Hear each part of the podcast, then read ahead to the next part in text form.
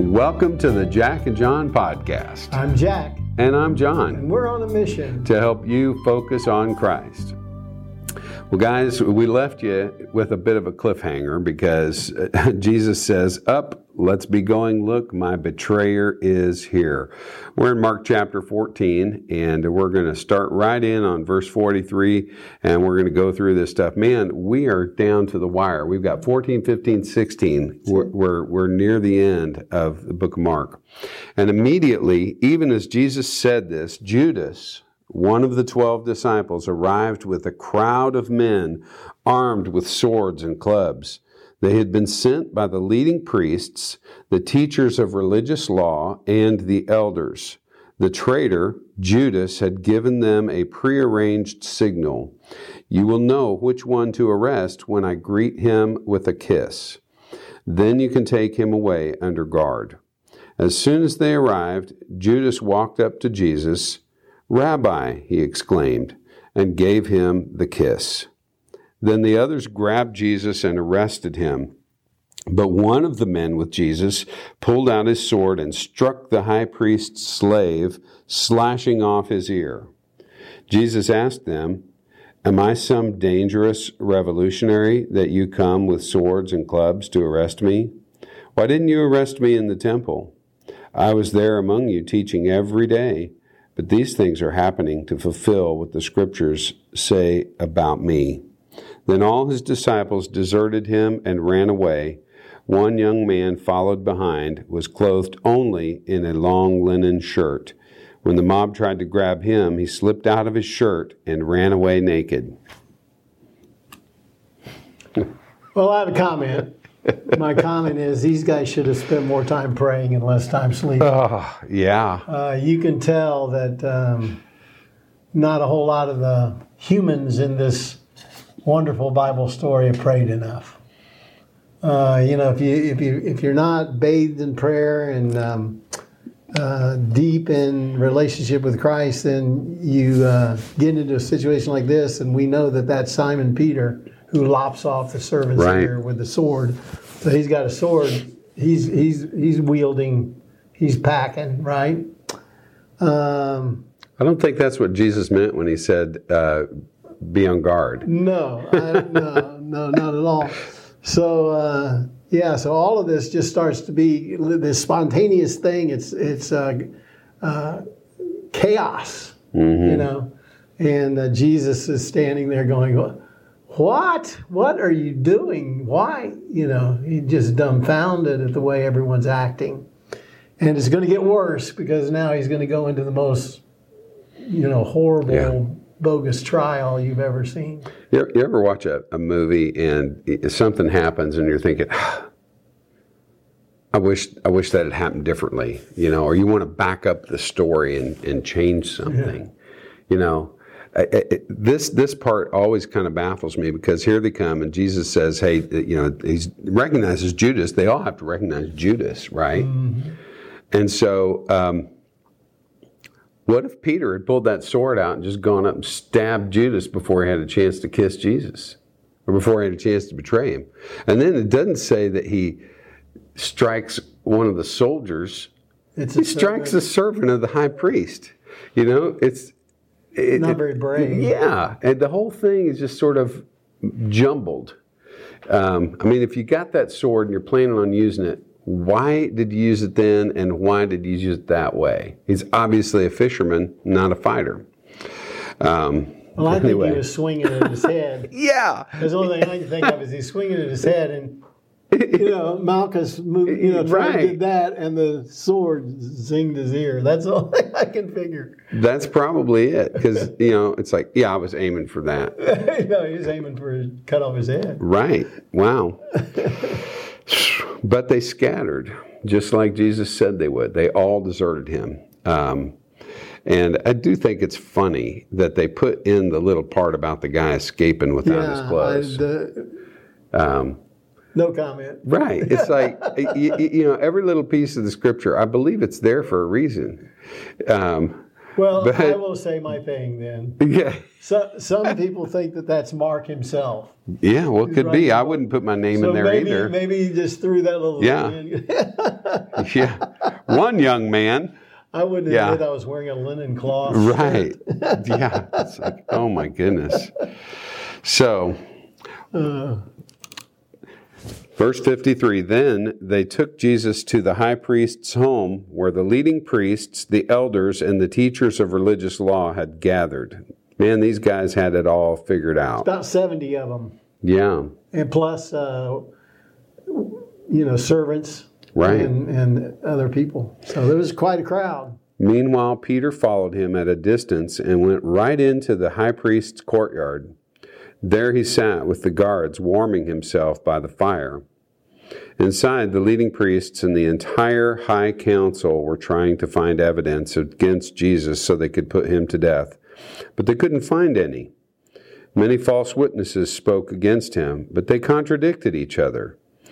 Finally, some men stood up and gave this false testimony. We heard him say, I will destroy this temple made with human hands, and in three days I will build another made without human hands. But even then, they didn't get their stories straight. Then the high priest stood up before the others and asked Jesus, Well, aren't you going to answer these charges? What do you have to say for yourself? Illegal. Right, It is absolutely illegal right. To have a witness witness against himself. Right? Yeah, what Yeah. Th- this whole thing was was illegal. I mean, and and even then, you know, under Roman rule, Not supposed to be at for night. yeah, it wasn't supposed to be at night. It's supposed to be public, and You weren't supposed to convict a prisoner the day of the trial. right, and mean, all and of the these things and the just- Jews had no authority to bring down no, the death sentence. No. That's why they took him to, to Pilate. Right. Well, that's why they took him to Herod, Yeah. even. But and Herod's not stupid. I mean, he's not going to defy Rome. Um, not if he wants to stay alive. Um, well, aren't you going to answer these charges? What do you have to say for yourself? But Jesus was silent and made no reply. Then the high priest asked him, Are you the Messiah, the Son of the Blessed One? Jesus said, I am. And you will see the Son of Man seated in the place of power at God's right hand and coming on the clouds of heaven. Then the high priest tore his clothing to show his horror and said, Why do we need other witnesses? You have all heard his blasphemy. What is your verdict? Guilty, they all cried. He deserves to die. Then, When- yeah, no, you go right for it. Go for it. When, when Jesus says in 62, he answers the question, I am. Yeah. I think the rest of that is directly spoken to the high priest. And if you look at what he says, you will see the Son of Man seated at the right hand of the power and coming in the clouds of heaven. He is saying, I'm going to be the judge one day. And guess who's going to be standing before me? The high priest. And so that's a that's a blood curdling thing for that high priest to hear. And he's a hypocrite tearing his garments on just the first part of it because he knew that's what they were there to do. I think he was more angry when Jesus said, You will see the Son of Man seated at the right hand of the power and coming in the clouds of glory. That was a I get chills when I think about this because what Jesus is doing here, and the Bible does this so many times, okay? We forget about the Old Testament, but folks, the Old Testament is most of our Bible. It's even most of the New Testament. You know, when, when Paul is, is quoting Scripture, he's quote, quoting the Old And Testament. Jesus.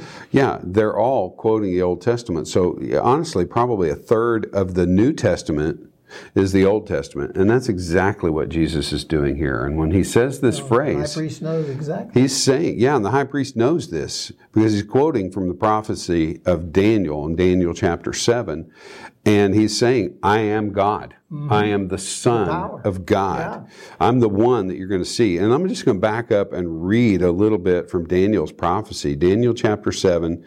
Um, and let's just we'll just start in verse 9. I watched as thrones were put in place, and the ancient one sat down to judge. His clothing was as white as snow, his hair like purest wool. He sat on a fiery throne with wheels of blazing fire, and a river of fire was pouring out, flowing from his presence. Millions of angels ministered to him, and many millions stood to attend him. Then the court began its session, and the books were opened. I continued to watch because I could hear the little horn's boastful speech. I kept watching until the fourth beast was killed and its body was destroyed by the fire. The other three beasts had their authority taken from them, but they were allowed to live a little while longer. As my, con- as my vision continued that night, I saw someone like a son of man coming with the clouds of heaven. He approached the ancient one and was led into his presence. He was given authority, honor, and sovereignty over all the nations of the world, so that the people of every race and nation and language would obey him. His rule is eternal. It will never end. His kingdom will never be destroyed. Um, that's That's it. that's what the high priest is exactly hearing. what Jesus referred to. Yeah, and that's that's what that high priest is hearing when Jesus is talking, and that is why he That's why rent he got his so robes. angry. Right. Oh yeah, because Jesus at that moment says, "I'm the guy." Um, he, he, he, he proclaimed messiahship under oath Yeah, because he was put under oath. yeah. And so it had emphasis. There are plenty of people that try to say that Jesus never claimed to be yeah, God. right. Well, you know, you may never hear the words, I am God. You know, but it's like when Moses is confronted with God at the burning bush. Um, you know, he, he says, Yeah, what, what should I, who should I tell them sent me? He doesn't say, I am God. You he know, does say, I am. he says, Tell him that the I am. He says, before Sent me. Abraham was, I Yeah, am. I He am. Say that. Right. And that's exactly what Jesus is saying right here. He is saying, I am God. I mean, that's flat out what he is saying. Yes, The high priest understood it. All the Pharisees understood it. They all said in unison at the same time, kill him. And they immediately start spitting on him Yeah. And striking him. Unbelievable. They blindfolded him and beat him with their fists. Prophesy to us, they jeered. Well, he just did, folks. And the guards slapped him as they took him away. Phew. Meanwhile, Peter was in the courtyard below. One of the servant girls who worked for the high priest came by and noticed Peter warming himself at the fire. She looked at him closely and said, You were one of those with Jesus of Nazareth. Makes you think she was in that mob that went down there, you know. But Jesus denied it, or Peter denied it. I don't know what you're talking about, he said. And he went out into the entryway. Just then, a rooster crowed. When the servant girl, saw him standing there, she began telling the others, This man is definitely one of them. But Peter denied it again. A little later, some of the other bystanders confronted Peter and said, You must be one of them because you are a Galilean. I'm just thinking, he smells like fish. I don't know why.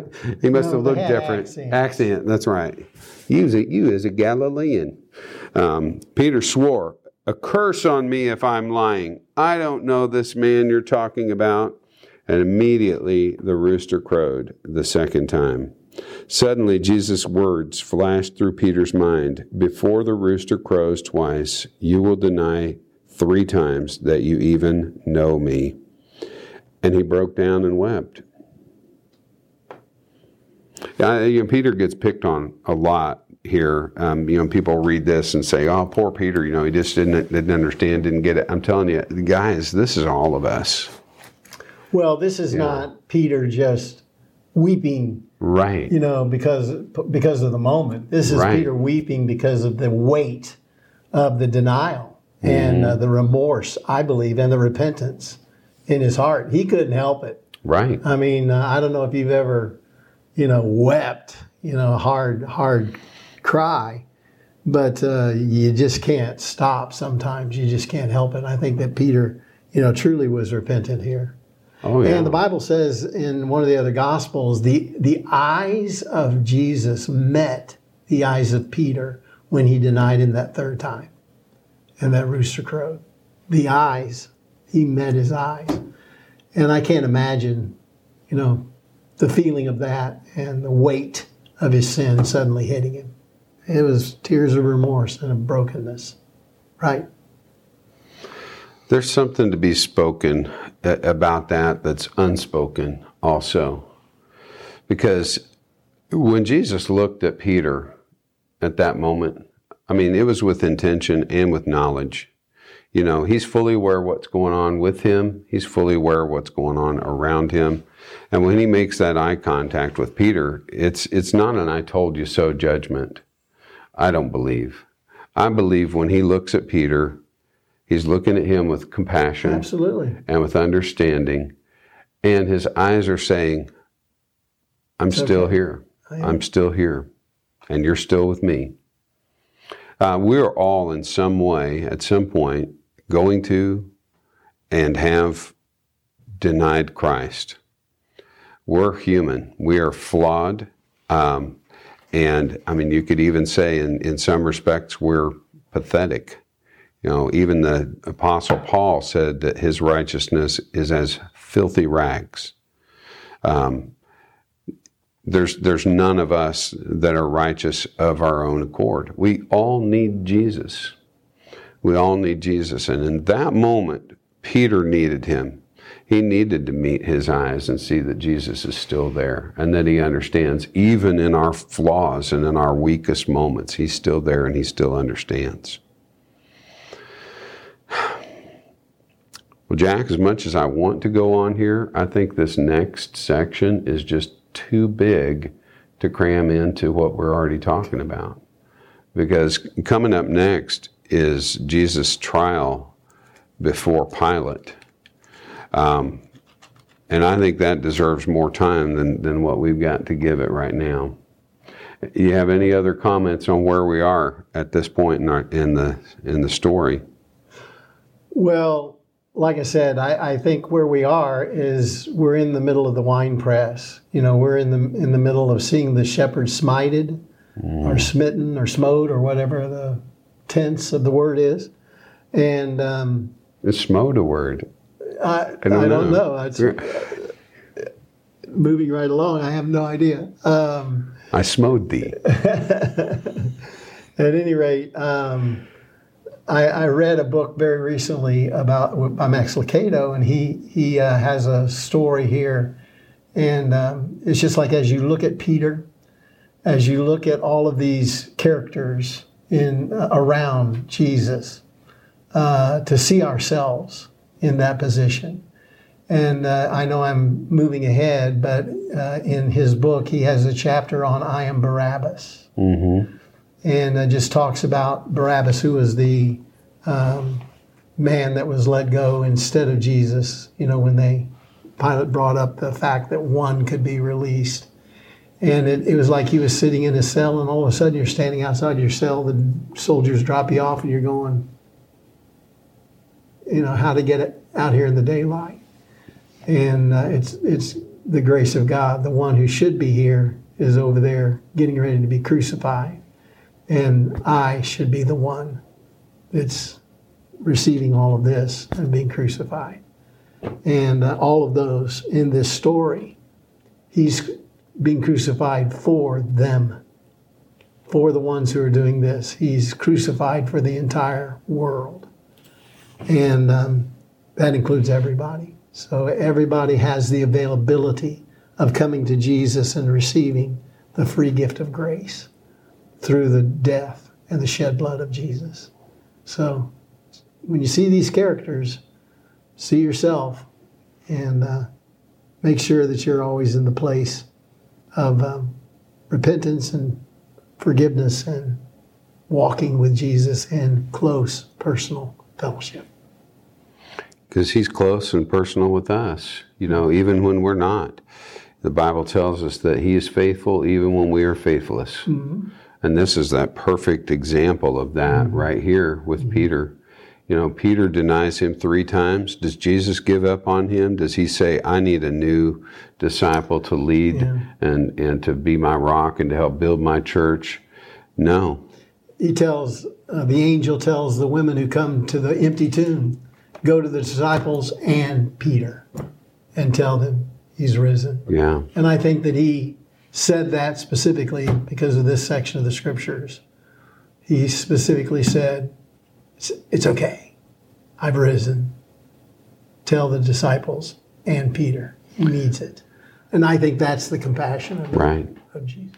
We back up just a, a, little bit to where he's praying in the garden, and Mark doesn't talk about this, but the Gospel of John, in John chapter 17, where Jesus is praying, one of the things that he prays is that I would not lose any of, of my sheep. And he's talking about his disciples right there. He doesn't want to lose any of them.